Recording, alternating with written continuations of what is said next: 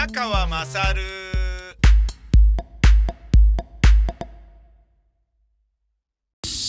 お前の母ちゃん宮川まさるです。おはようございます。今日は、変わらず練馬区大泉中央公園に来ております。セントラルパークはセミがまた今朝もワンワン鳴いておりますね。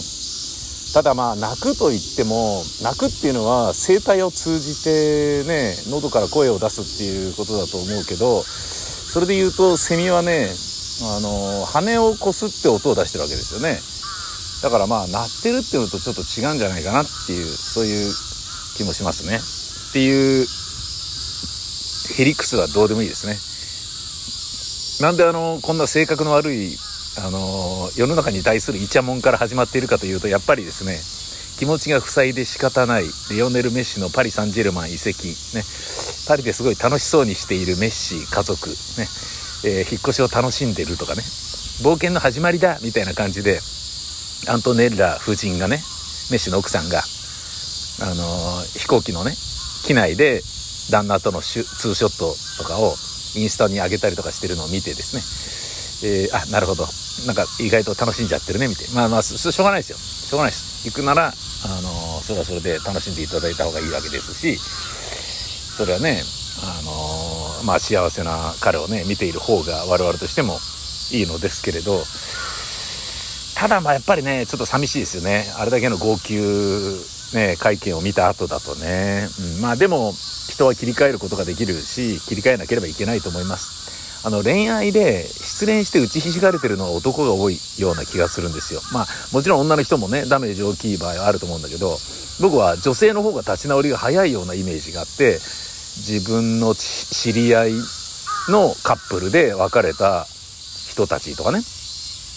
えば大学高校とか演劇サークルとかで、知り合った人とか演劇仲間とかで知り合った人とかで、付き合ってで両方を知ってて、両方と飲んだり遊んだりしたことがあって、で別れた後にそれぞれとつながりがあったりすると、あ、女の方が忘れた後強いなっていう、忘れるの早いなみたいなね、そんな感じだったりするのよね。で振られた側が女性だったりしても、振った男がいつまでも未練をやっぱりなとかなんかね、そういうのがあったりとか、次へ切り替えづらいみたいなのは男の方があるような気がしてて、でこれはね僕ね20代の頃から唱えてる、説なんですけどね、神様はバランスを保つために、肉体的な強さを男性にもたらした代わりに、つまりね、どんなスポーツでも大抵男の人の方が女の人よりも上じゃないですかね。え柔道、ウェイトリフティング、短距離走、バスケ、サッカーね、まあ、筋肉のつき方とか体の構造が違うので、それはそうだと思うんですけど、でその代わり精神的に忘れる強さ、忘れる力っていうものを男より女性に強く備えたんじゃないかなと僕は思ってるんですよね、神様が。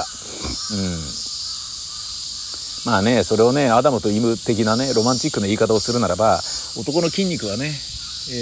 女性を抱えてベッドに連れて行くためにね鍛えるべきものとして存在していて、女の方が男性よりね体が柔らかく柔軟性があるのは、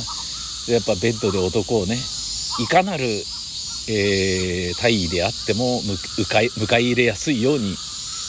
女の方が体が柔らかくなっているんじゃないかなと僕は思ったりするんですよね。でそうやって考えるとですね、体操選手のセックスでどうなんだろうとかね、なんかよくわかんないことも思っちゃったりしますよね。ただギターの早弾きがね上手いギタリストとかってやっぱ上手いのかなみたいなね、僕一回音楽番組で誰だっけな、誰かにギタリストのと結婚した女性シンガーがゲストに来た時に、やっぱギタリストってうまいんすかとかって聞いちゃったんだよな。ちょっと何言ってんのこの人とかって言って、誰だっけな忘れちゃったな、まあ姉御系のね人だったんだよな、誰だっけな、相川七瀬じゃなくて椎名林檎でもなくて、誰だっけな、中村あゆみでもなくて、誰かに。でもなんかね、そんなに険悪なムードにはならない、うまいとかそういうことじゃねえよとかって言って、なんかいろいろな相性があってこれこれこうだったんですよねって言って、まあ大人のかわしをねしてくれましたけどね。まあこの人もね雇われてるからね、そういう下の方に軽く持ってった方が、ね、歩合制で給料上がるぐらいの話なんじゃねえのみたいな。裏で台本に書かれててね、こっそりディレクターから入れ知恵されてね、それ聞けとか言われてるかもしれないから、この人に怒ってもしょうがないなみたいなね、そういうちゃんと理解されてるね、若手じゃないテレビを理解されてる方だったので何の問題もなかったんですけどね。関係ないけどね、そのねテレビに出ていた時にね、僕のメイクさん、あじゃねヘアメイクさん、ヘアメイクアーティストさんだ、ヘアメイクの女性の方とずっとね街の楽屋で一緒にいるんですよ。音楽番組だったんだけど、その時にねすごいショックなことをそのヘアメイクさんから聞いたんだけど、レイプされかかったって言うんだよね、街で。で何その話っつったんだけど、いやもう立ち直れたからね、もうこうやって喋れるんですけど大変だったんですよ本当にとかって、2年間ぐらいちょっと家から外出られなかったですからとかって、とかって、本当に塞いでたっていうレベルじゃないですよとかって、マジでとかって、そんなどういうこととかって、聞いていい話なのとかって、聞いちゃいけない話、もう大丈夫ですとかって、もう誰にも堂々と言えるようになりましたんでつって、話を聞いたらですよ、仕事が終わってで、まあヘアメイクアーティストさんだからテレビだ映画だ CM だって夜中までロケになったりね撮影になったりするから仕事があるでしょ。でタレントはね午前1時にお疲れ様でしたっつってねタクシーでビューと帰ったとしても、その後ね機材を片付けたりとかスタジオを片付けて、でヘアメイクさんだったらね髪の毛散らばってるから掃除機かけて、でそれぞれの楽屋でね掃除機かけて、でまあ商売道具をね片付けて、そんで撤収する。でそれを一回会社に持ってって、で商売道具を置いて、で日勤にチェックをしてから帰るみたいなことになったりもするんじゃないの、分かんないけど。あとはねヘアメイクさんとかメイキャップアーティストさんって女性の方たまにねいるから、ディレクターとじゃあ飲みに行こうよみたいなことがあるかもしれないよね。何しろその人は朝方の4時か5時ぐらいに、世田谷の自由が丘だったかな、自由が丘だ、九本仏とかあっちの、なんだっけな、奥がつくところとか、まあ要は世田谷のあっちの方よの普通の住宅街で、うすら明るいんだけどいきなり後ろからガッて肩掴まれて、そのまま倒されて、ちょっとやめて何すんのとかって言ってんだけど、その場でだよ、路上でだよ、アスファルトの上でいきなりレイプされ始めて、おっぱい揉まれてキスされて、で下をロングスカート履いてたんだけどめくられて、パンツビリビリあれして、もうなんかそのままチンコを入れてきそうな感じになってて、やめてやめてとかって言って、ちょっと何すんのとかって、それをバンともう必死に戦ってんだけど、誰も周りにいなくて、助けて助けてとかって言ってんだけど、やっぱでっかい声が出せなかったんだと思うんですよって、その本人は言ってましたね。人が出てきてくれないんですよね、どっからもって。明るいのにだよ、すごい怖いでしょ。でそれをくんずほぐれつをやってて、やめてやめて何すんのちょっととかって言って、でも必死に抵抗して絶対チンコは入れさせないっていう風にしてたんだけど、でそれをなんとか跳ねのけて、で走ってこう、でも追いかけられて捕まえられたりするのを振り切って走って、もうハイヒールとかねその辺に散らばしてままで裸足で走って、で呼び鈴を見つけてビンボンビンボンビンボンって鳴らして、でまた来るからまた走って、で別のとこ行ってビンボンビンボンビンボンって鳴らして、でまた追っかけてくるから走って逃げて、ビンボンビンボンビンボンっていうのを繰り返していたら、そのうちのどこかのうちがその呼び鈴に反応して出てきてくれて、どうしたんですか、あ、ちょっとどうしたとか言って、したらその男は走って逃げて、大丈夫ですかって助けられて、ワンワン泣いて警察呼んでっていうことになったらしいんですよね。で、捕まったのかなっていう話をしたんだけど、いやもうそれどうかわからないですと、そのことに対しての興味を自分の中で消しましたからって言ってて、えーっつって、すげえこと聞いちゃったとかって言って、そうなんですよ、すごいことあったんですよ実はとかって、もうね気立てのいい人でね、上手なんですよやっぱりメイクさん、ヘアメイクさんって。街が長いとね、タレントはこうね、その楽屋でその人たちと一緒にいる時間が長かったりするんだよね。でちょっと台本見てね、自分の出番でどういうこと言うんだっけなとか、そういうの調べ物したりとかするんだけど、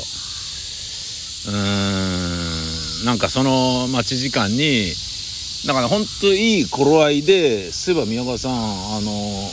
GW の予定はどうなんですか、 GW の予定はとかって言って、ああゴールデンウィークですかみたいな、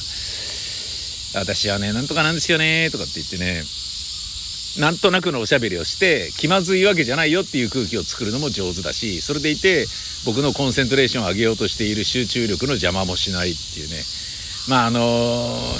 プロとしてのね、メイクやヘアメイクの技術以外の部分の要素がやっぱりああいう仕事って強いよね、必要だよね。それは絶対あると思います。ラジオディレクターがね、クリエイティビティが高いかどうかっていうことよりも、パーソナリティを乗せるね、乗り反りが合うかどうかとかね、本番前にテンションをどれだけ上げられるかとか、そういうことの方が大事っていうのと同じようなことだと思いますよね。僕はね、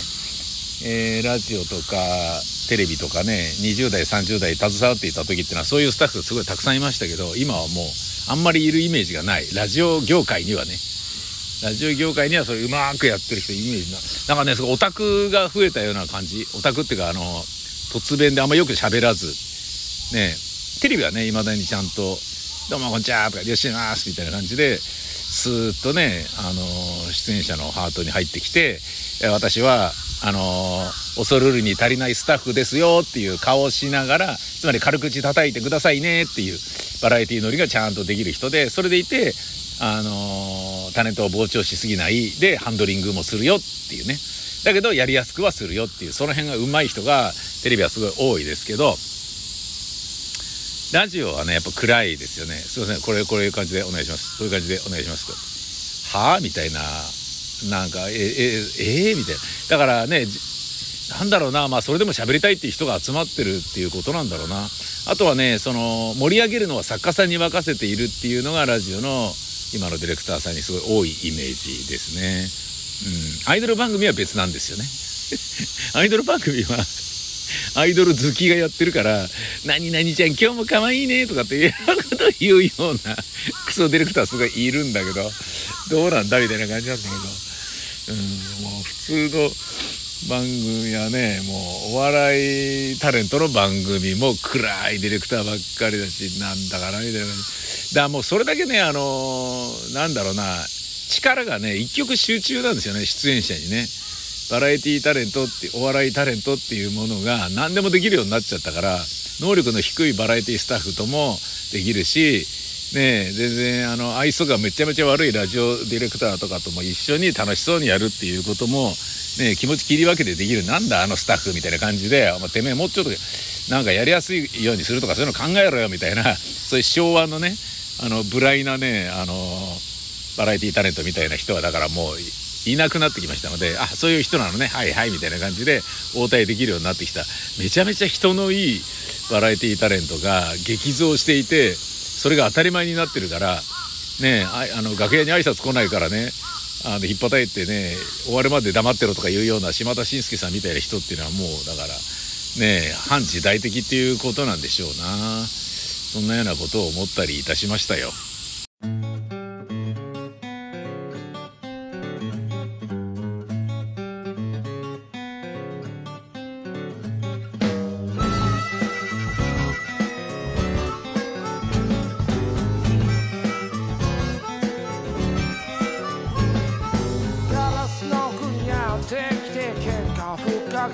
きちゃう、泥の国をやられるのか、そのままでいいのかって座り込み、おやってきた朝の音が鳴った。 Sunday morning is cold、 朝の日差しが眩しくて Sunday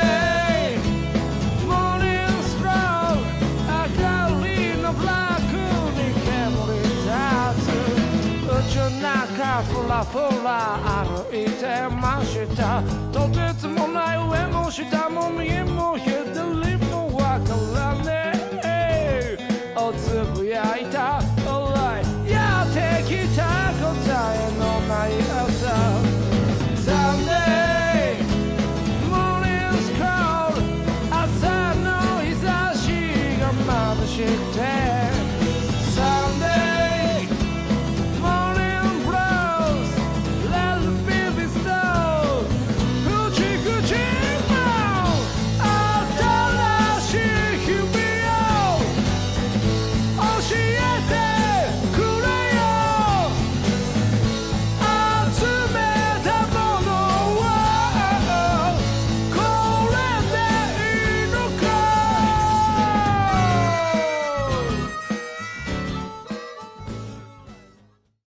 まあサンデーでもないのにサンデーモーニングかけちゃいましたけれど、まあモーニングは合ってるってことでいいかってことにしてください。僕はですね、メッシがね、パリ・サンジェルマンと契約したことにより大ショックで、もう全然仕事が手についてなくて本当にやばいんですよね。今日帰ったらシャワー浴びる時間も惜しんで仕事しなきゃっていうぐらいちょっとやばくなってるんですよね。親のねマンションにご飯を届けに行ったりっていうのもね、もうなるだけやりたいなとも思っているし、自転車も乗りたいしとかね、なんかやりたいことあるしみたいなのもあるんだけどね。で、そのメッシショック、メッシロスによるショックで、なんでこういう風になっちゃったのみたいにすっごいネットで調べたりとか、いろんな人の YouTube 見たりとかしてたら、こういう時に限ってね、スペイン語がに精通している小沢一郎さんっていうね、リーガ・エスパニョーラとかの解説のね、リーガ・エスパニョーラをダゾーンで解説を倉敷康夫さんとかと一緒にやられている小沢一郎さんって人がいて、この人がいろんなことを教えてきて頼もしいんですけど、この人がですね、なんとデルタ株の新型コロナウイルスに罹患してしまって、今自宅療養中でリーガの開幕の解説間に合いませんみたいな感じになっちゃってて、だからかとかね、メッシの移籍に関してこの人何にも YouTube で発信しないのはだからかみたいなね、今やればめちゃめちゃね、その 1,2 本のね YouTube のコンテンツだけで場が儲けできるだろうにな、もったいないなみたいなことも思いつつなんだけれど、まあそういうちょっと残念な状態になりですね、YouTube においても、そう大したものがね、俺と同じぐらいの俺以下のね、お前もうちょっと調べろよみたいなやつらの方が多いぐらいな感じになっちゃってるんで、ちょっとね残念な感じなんですけどね。ただまあ自分がそうやっていろいろ調べて、自分のうがちとかねっていうことはこうじゃみたいなもので大体分かったんですけど、まあ要はね、お金儲けすぎる、お金を生み出しすぎるスーパープレイヤーなので、やっぱ大人のね蛇の道は蛇、マネーゲームにね巻き込まれてしまうっていう、そういうまあちょっとね残念な末路でもあるけれど、ただねパリ・サンジェルマンみたいね、ちゃんとね王様として迎え入れてくれるクラブがあったことね、ギャラもそんなに安くするわけでもなくあったことっていうのはいいなと思います。仲間もたくさんいるしね、ただまあね、そのクソバルサとかね、外でね騒ぐメッシファンがパリにいっぱいいるとかっていうのは良くないとは思うけどね、そもそもねバルサを愛しているから泣きながらやめてるのに、そのバルサを腐すっていうこと自体がメッシを傷つけることだし、クソバルサというふうにその他者に対して攻撃するっていうことをメッシは絶対嫌いじゃないですか。アルゼンチンでコパアメリカ先月優勝した時もね、ちょっと決勝の相手のブラジルを悪く言うようなチャントをチームメイトがわーって言った時、あそれはやめろ、それはやめろ、それはやっちゃダメ、それはやっちゃダメっつって、アグエルと2人でバッとすぐさま止めたんだよね。そう、あんなにね、勝って盛り上がって、ウェーイってやってんのに、あ、それはダメだよって言って、すごいクールに言ったんだよね。なんかね、それってすごい無粋なことだから、やりづらいじゃないですか。盛り上がってんだから、まあいいや、みたいなね。例えば、なんて顔だとか、なんて言葉だとかって、ね、いうようなことを日本人ホテルマンに、ビデオ撮りながら言ってたデンベリに対してね、やめろよって言えずにグリーズマンがニコニコっとお前何やってんだよみたいに笑ってたっていうことがすごい問題になってたけど、そのグリーズマンの気持ちをわかるのよ。なんかノリ的にいやお前何やってんだよってそこやめろよとかって無粋な気がするからね。だけどメッシの場合はアグエロもそうだけど、ちょっとそういうことはやめろっつってバシッと言ってたのが本当にかっこいいなと思うのね。考えてみてくださいよ。ね、ソープランド嬢とねセックスをねお金払ってしてる。でもあれ一応法律上は自由恋愛になってるじゃないですかね。体を洗う、そういうサービスをするところだけど、そこで恋愛が発展して、それで恋愛となってセックスをしてしまったのですっていうことになってるから、法律的に売春じゃなくて警察の網の目をくぐってるわけですよね。だからいや自由恋愛しちゃったな今日もみたいなことをソープランド好きの人は言うけどね、そのソープランドと自由恋愛という形だけど、でも恋愛じゃなくてこれはお仕事っていうふうに相手も分かっているよと、自由恋愛をしているふりをする、お仕事なんだよっていうことを分かった上でその自由恋愛を楽しむわけじゃないですか。お客さんは好きだよとかって君なんてセクシーなんだとか言いながらこうやりますよね。でなんだけどそんで私もよとかってすごい素敵とかってあなたのおちんちんって大きいのねみたいなことを言いながら愛し合っててすごいいい感じになっているところにですよ、ごめんなさいちょっとなんか我慢できないんでコンドームつけずに生で入れていいですかって言った瞬間に、あごめんなさいそれはダメですね、ちょっと待ってくださいそれダメです、あすいませんちょっとそれダメです、ちょっと店長みたいな感じになっていくっていうそれに近いものがメッシとアグエロにはありますよねえ。愛してるんだよだからちょっと生でやってあそれダメですごめんなさいすいません店長みたいになると同じ感じだよね。わーいわーい優勝だやったやったアルゼンチーノアルゼンチーノアルヘン最高アルヘン最高イエーイクソブラジルクソブあちょっと待ってそれダメだよお前らそれダメだよそれダメだよあキスはダメですダメダメ店長みたいなそういうことができちゃう人ですから、クソバルサって言ってるのもそれがバルサでなくてもメッシは嫌がるし、そういうところはねやっぱりね、だからにわかメッシファン、メッシのことを本当によく分かってないファンはそうやって喜び方をね誤っているけれどね、メッシをね17年間ね17歳でトップデビューした時からずっとね全試合を見続けてる私からしてみるとやっぱり悲しいなっていうのがあるんですよね。なんだけどその悲しさをなんかね紛らそうと思って本当は何なんだろうと犯人は誰なんだろうとかね、ギリギリのところでねやっぱりみたいなね、卒業というね映画で、ね、結婚する直前にキャサリン・ロスがね、結婚するっていう時にエレーンって言ってね助けに来るとかかっさらいに来るっていうね、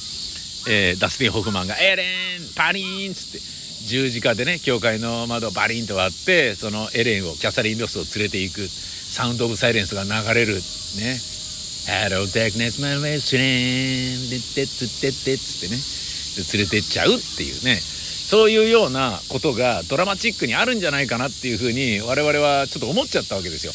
なぜならそういうありえないようなドラマチックな大逆転劇を何度もバルサに見せてもらってきたから、6-1 勝利でパリ・サンジェルマンを下した時とかね感動したよねあの時。あとはねもう最後の最後にメッシの一打で同点で終わりそうなクラシコを最後の最後のねホイッスルが鳴る直前にメッシのゴールで得点決めてスタジアム全体が沸いたとかね。でメッシは服を脱いで有名なシーンね、一番有名なシーンですよね。メッシがユニフォームを脱いでそのユニフォームを両手で持ってスタジアムの呉に掲げたっていうね、そのシーンはねこれからも永久に語り継がれるだろうけれど、そんなようなありえないような大逆転がねもう何度もあったんですよね。でそれはねメッシの頃からっていうわけでもないんですよね。リバウドがいた時でもリバウドやったみたいな、すげえこれでチャンピオンズ残ったとか、大逆転した延長でとかっていうようなことがもう何度もあったので、まあね別にバルサに限らずあるでしょうけれど、バルサはとりわけあるんですよね、そのハラハラしながら勝つっていうのはね。でそういうことで言うとペップバルサはハラハラしないで圧倒的に勝ってたから、あんまりなんか、ね、面白くなかったみたいな感じで言う人もいるんだよね。強すぎたみたいなね、あの横綱北の海みたいな、あの人強すぎて面白くないみたいなね強くて嫌われるみたいな感じになってた時もありましたけど、だまあそういう不安定なねボコボコ点取られるんだけどなのに取り返して勝つみたいな、そういうドラマチックなものがあったから、今回に関してもね、その試合じゃないのにメッシはなんだかんだバルサに残るっていうね、奇跡がまだ残ってるんじゃないかっていうところに期待しちゃってたところは我々あるんですよね。で期待してたからネットで調べてた、でも全然なかったんですけどパリに行っちゃったんですけど、でもその調べてることによって俺寝不足になっちゃって、毎朝走ってるのに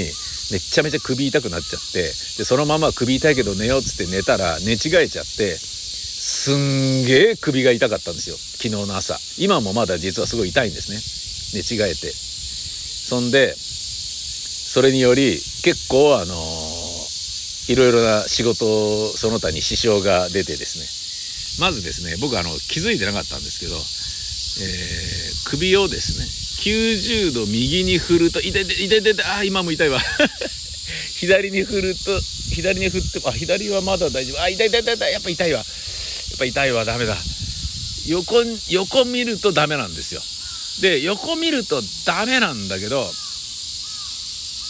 こうなるとですねすっごい大変なのは車の運転とかなんですよね。俺これなんでこうなのかなと思ったら、あそっかと、前の日、昨日の前の日、つまりおとついに大塚レーサマスタジオにクロスバイクで行ったから、やっぱクロスバイクで行くってことは川越街道とか新目白通りとかものすごいところを幹線道路を自転車でひた走るわけですよね。だから当たり前だけど車より遅い自転車なので、ね、車が走ってないとはいえちょっと中央センターラインによって膨らまないといけない時とかに後ろから車来てるかなっていうのを見なきゃいけないんですよね。で見るっていうのはバイクの場合はバックミラーあるけどサイドミラーかないので、自転車はまあつけてるような残念な人もいるけどそれはやりたくないのでつけてないってなると後ろをねこうぐるって見なきゃいけない。だからそれを何度もやり過ぎたことによってグキってなっちゃったのかなっていう気もするんだけど、何しろ寝違えて全然首が右にねこう左に曲がらないんですよね。でも仕事してたんだけど松ぼっくり王国のね編集してたんだけど、途中であこれダメだと思って仕事できねえと思って昨日ちょっとやめて、よし今日もじゃあ親のマンションにご飯を届けに行こうと、まあ、作る時間はもうないけど何か弁当買って持ってってこれ食べてねっていう風に並べて帰ってこようと思って、車に乗ったんですよね。で車に乗った理由っていうのはもちろん自転車だと首がグキってなるから大変だろうと思って車にしたんですよね。うん、まあね大泉学園から吉祥寺に行くなんつうのはですよ、自転車が一番ねいいですよね。暑かろうが脱水症状になる前に着くし休憩取るほど遠くもないし、ね、向こうでね親のマンションでねクーラーで涼めばその後ねパパッと用事を片付けて帰ったとしてもそんなに暑くないし、ね、しんどくない距離だからこれ絶対自転車でいいじゃんっていう距離なんだけど、ちょっと首があんまりにも痛いので本当に痛いのでちょっと車にしようと思って車に乗ったんですよね。で車ならいいだろうと思ったんだけど、まあ、首も痛かったのとメッシロスによるショックでネットの情報を漁ったりね、自分のね宮川勝ブログにメッシのことを書き綴ったりしていたことにより全然仕事がはかどってないから昨日は、昼ご飯を食べずにずっと仕事してたんですよね。はかどりが悪いのに。で昼飯食ってねえやと思ってどっかで、セブンイレブンでご飯とか買わなきゃダメだとかって思いながら車に乗ってね、親のマンション行く前に一回ねコンビニなりどっかでご飯買うかと思って富士街道の、アクアゾーンとかいうなんだっけな、アクアなんとかっていう、違うペンギンズビレッジ、ペンギンビレッジっていう今はねもうすごい小さい店舗になっちゃったけど、でっかい熱帯魚屋さんがあったけど、あそこのね元あった場所の近くにセブンイレブンあったぞと思って、あのセブンイレブンでなんか食い物を買っておにぎりとかね、でそれ食いながらそこの角を曲がって吉祥寺に向かおうとか思ってそこへ向かったんですけど、えらい困ったのがですね、右左を向けないということはですよ、車に乗ってても別に自転車と同じなんですよね、やっぱりね当たり前なんですよ。サイドミラー見てもやっぱり一応ちゃんと確認しなきゃダメじゃないですか。じゃないと卒検落ちますからね。でその癖が僕にもついてるわけですよ。何度も免停食らってるから免停食らわないためにはサイドミラー見るだけじゃない、ちゃんとね体で後ろ見て来ないの確認してから車線変更とかそういう風にしないとダメじゃないですか。でその癖ついてるからやろうとするんだけど、やろうとするといでってなるっていう、ね。それで私はどうしたかと言いますとですね、どうしたかもクソもこうするしかないんだけどさ、体全体を回すんですよね。腰から上をぐるっと回すんですよそうじゃないと後ろを見ることができないんですよね。だから、T 字路をね左に曲がるっていうことになった時に、右を見て車が来ないことを確認する時に右を見るのに体ごとそっちを見るんですよねで来ないの確認して曲がるんだけど、すぐ動作が緩慢になるから首をね、そのチャビがねピッチ上でね周りの選手をチラチラっとこう見る、ね、首をブンブンね鳩みたいに振ってるっていうのがねチャビの形容詞になってましたけど、そんな風にチャチャっと振ることによってスーッといけるだろうっていうのが運転なんだけど、一回右見るのにこんなに体を上半身グリーとかって言ってねじって曲がって見て、でもう一回グリーって反対側に上半身を腰から上を回して見てるうちに、左見てる間に今のゆっくりな時間の間に右にもう車が来てんじゃないのみたいに思うから、もう一回右見てグリーとかってでじゃあ行こうかと思ったけど、でもこれから出る左側にまたなんか子供が走って出てきてるかもしれないから、いつまで経っても曲がれないみたいな、なんかそういう感じになっちゃってて、いたたたたって何これみたいなね感じになってましたね。非常に残念でした。それと何より僕が残念だったのはですね、そのビンギーズビレッジの近くのセブンイレブンに、行ってご飯を買って、ね、食べながら行くぞと思ったら、そのセブンイレブンがなんとマイバスケットに変わっていたんですよ。イオンに変わってたんですね。そうか、まあでもね駐車場もあるし、ここなら駐車場あるから止めて買いに行けるぞと思っていたところでもあるし、もう完全にここに止めて食おうっていうぐらいの、気分になってたから、マイバスケットの何かを買って食べようと思ってね入ったのね、車止めて。だけどまあ菓子パンはねやっぱねものすごいダイエットには良くないじゃないですかね。太りたい人が食べるものでしょ菓子パンって、基本的にはね。まあこういうのもラジオでは絶対言えないことですけど、ね死の食べ物でしょ菓子パンっていうものはね、悪魔の食べ物でしょ唐揚げと菓子パンとハンバーガーっていうのはね。まあたまに僕もねチートデイにそういうの食べたくなったりもしますけど、まあ菓子パンで食を満たすっては違うだろうっていう。ただ糖分取るだけでアイスクリーム食べるとかっていうのはね真夏なんかよくわかるんだけど、わからないでもないんだけど、だけど菓子パンでね食事代わりにするっていうのはやめとこうよと思ったから、他に何かないかなと思ったら、あこれいいじゃんと思ってサバの押し寿司があったのでサバの押し寿司買ったんですよね。お寿司ってね脂身がね脂っこくないから、まあ、サバだからちょっとね普通の寿司よりはあるけど、普通の握り寿司もあったんだけど、ああいうとこで売ってる握り寿司ってね得てしてクソまずいのでまあこういうのもラジオでは絶対言えないですけどねめちゃめちゃまずいじゃないですか。食えたもんじゃないじゃないですか。だからちょっとね油はねますけどサバの押し寿司の方がいいかなと思って押し寿司買ったんですよね。なんかまあ要はバッテラみたいなやつですよね、うん、でねまあ朝ごはんで米食ってるし、一日のうちご飯を食べるのは朝に茶碗一杯って決めてたんだけど、もうこれだけ減ってるしね、飯ロスでねずっと食事も喉通ってなかったし、食べていいだろうと思って、2食連続炭水化物だけでいっちゃえと思ってサバの押し寿司を買ったんですね。でそれを車の中で食べてから行こうと思って、ね、これ食いながらやったら首が痛いのに事故る可能性もあるから絶対食べきってから行こうと思って、車の中でエンジンかけて車のエアコン効かせてテレビつけてね、止まってるからテレビ見ながらでも食べるかと思って食い始めたら、あっと思ってね、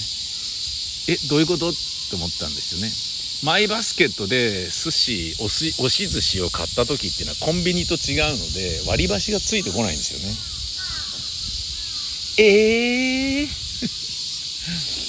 押し寿司なのに箸がない悲しかった、超悲しかった。でもこっからまた車降りたら割り箸くださいって言いに行くのもなねえ、1回の食事を買うのに2回行くってことはそれだけ人と接触するわけだし、しかも首が痛いから車のドア開けてよいしょと降りるときにねえ、振動でね首が動くことでいてててってなるわけですよ。せっかく今乗れたのに困ったな、寝違えてるから行きたくねえな、どうする、食べるかこのまま、棒寿司どうすればいいの、ね、押し寿司ですから、まとめて全部持ち上げてチョコモナカジャンボのようにですよ、折って食うこともできるけどそのままかじることもできるっていうチョコモナカジャンボのように食うっていう風にしてみようかなと思って一回掴んでみたんだけど、いやこれちょっとバカすぎるなと思ってこのレンガみたいにレンガ職人がレンガを掴むような感じで押し寿司を裸で片手で持ってそれをかじろうとしてるってちょっと意味わかんない。本当にチョコモナカジャンボみたいな感じになっちゃってるから頭悪すぎだよと思ってやめようと思って一回戻して、じゃあどうやって食べるのってね、切って食べた方がいいよねって、切るの何で切るのって、切るものねえじゃんと思って、指で切ったらなんかブスブスって潰れるよと思って、それ違うんじゃないと思って、なんか細いとかヘラみたいななんかねえのかよと思って自分の車のコンソール探したんだけど何にもなくて、あこれだと思って見つけたのが iPhone の充電器iPhone の充電器で iPhone を挿す側のところは平べったいじゃないですか、あこれいけんじゃねえと思ってそれでサクサクサクってまるで氷菓、氷のアイスクリームの白クマアイスみたいなものを食べるときにね、木のヘラをサクサクサクって刺すような感じで iPhone の充電器の iPhone に刺す側のね例の部分ですよ、皆さん おなじみのあそこサクサクサクってやって、でそれをそのまま持ち上げてアイスで白熊アイスを食うかのようにそれを持ち上げて食ったんだけど、食って、これでいいじゃんみたいな感じでやってたんだけど、よくないけどね、よくないけどこれでいいじゃんって感じでやってたんだけど、はっと気づいたのが待ってとかって言って、この iPhone の充電器ね、シガーソケットに刺さってるみたいなのに気づいたのね。でエアコンが回ってるっていうことはこれ電気が通電されてるってことですよ。それを口に含んでね、木のヘラでアイスを食ってるかのように口に含んじゃって、俺の体に電気が走るじゃんみたいな危ないじゃんみたいな、ちょっと待ってでこれ抜こうって、抜くっていうことでいいのかみたいな、どういうこととか、待てよお寿司、口でね触ってしまったら俺の体がね電気をビビビってなってやばかったかもしれないけれどね、自分を充電しようとして感電死した男とかって言って、なんかよくわかんない B 級ニュースになって人生の末路を飾るっていう、なんかすごい残念なことになっちゃうからそれは嫌だなって思ったけど、だけどそうならなくてよかったとはいえ、この寿司に突っ込んでるってこと時点でお寿司っていうものは水分を多少は当然あるから水って電気通すよな、これやばいんじゃないと思って、これちょっとやばいんじゃないって、ねえ、しかももしかしたら水より酢の方が電気通しそうな気しないとかと思って、一回なんかスマホでお酢と水電気を通すのはどっちとかそういうの調べたりなんかして、よく分かんなかったりなんかして、そんなことしてる場合じゃないだろみたいな、どうすればいいんだって、結局これなんだかんだね、スマートフォンっていうねいろんなところに持ち歩いてるものの小さな穴、言ってみればへそみたいな部分だよね、へそのごまのようにゴミがいっぱい溜まってるようなところに毎日突っ込んでるようなもので食べ物を扱うのは良くないだろうと思って、電気それ以前の問題でやめて、ちょっと指で切り刻んで食うことにしたんですよね。親指を突っ込んでサクサクサクっていう風にやることにしたんですよ。瓦を割る極真空手の大山正達のようにですね、指をサクサク突っ込んで、もうだから原型がないよ。原型がないですよ。皆さん想像してみてくださいよ。サバの押し寿司を指で切ろうと思ったって、指って細くはならないじゃないですか。わかりますよね。寄生獣という漫画の右手の右みたいに、じゃあ今は細くするねみたいなことができないじゃないですか。右細くなってみたいな。俺の右手は右じゃなかったっていうことなんですけどね。なので細くはならない太い指がザクザク入るだけなんですよ。でザクザク入るっていうことはちょっとは切れて切れ目がついてる、なんかチケットのね、切るところの点線になってる、切りやすくなってるようなのあるでしょ。あんな風にサバが切れてるから切りやすくはなってるんだけど、指を押してもそれはカッターではないので、右手の右ではないので、ぐにゅぐにゅぐにゅって押されて中に沈んでいくんですよね。ものすごい汚らしい形で切り刻まれることになるんですよ。嫌だった僕は最初食ってる時に。そして途中からこの食い方はもうダメだと思って、で途中からというか1個2個食うと隙間ができるじゃないですか、その棒寿司が入ってた入れ物のね。なのでそれこそチョコモナカジャンボのように両手で持って端をパキッと割るようにして切って食うっていう、そういうことをやりましたね。ものすごいねストレスでした。首はすっげー痛いし、で手はすっごい寿司まみれになるしね。でセブンイレブンじゃないから、お手拭きとか入ってないからハンドルが寿司まみれになるし、何やってんのこのおじさんっていうね。だからメッシロスは僕の生活にいろいろとね不具合を生じさせているということです。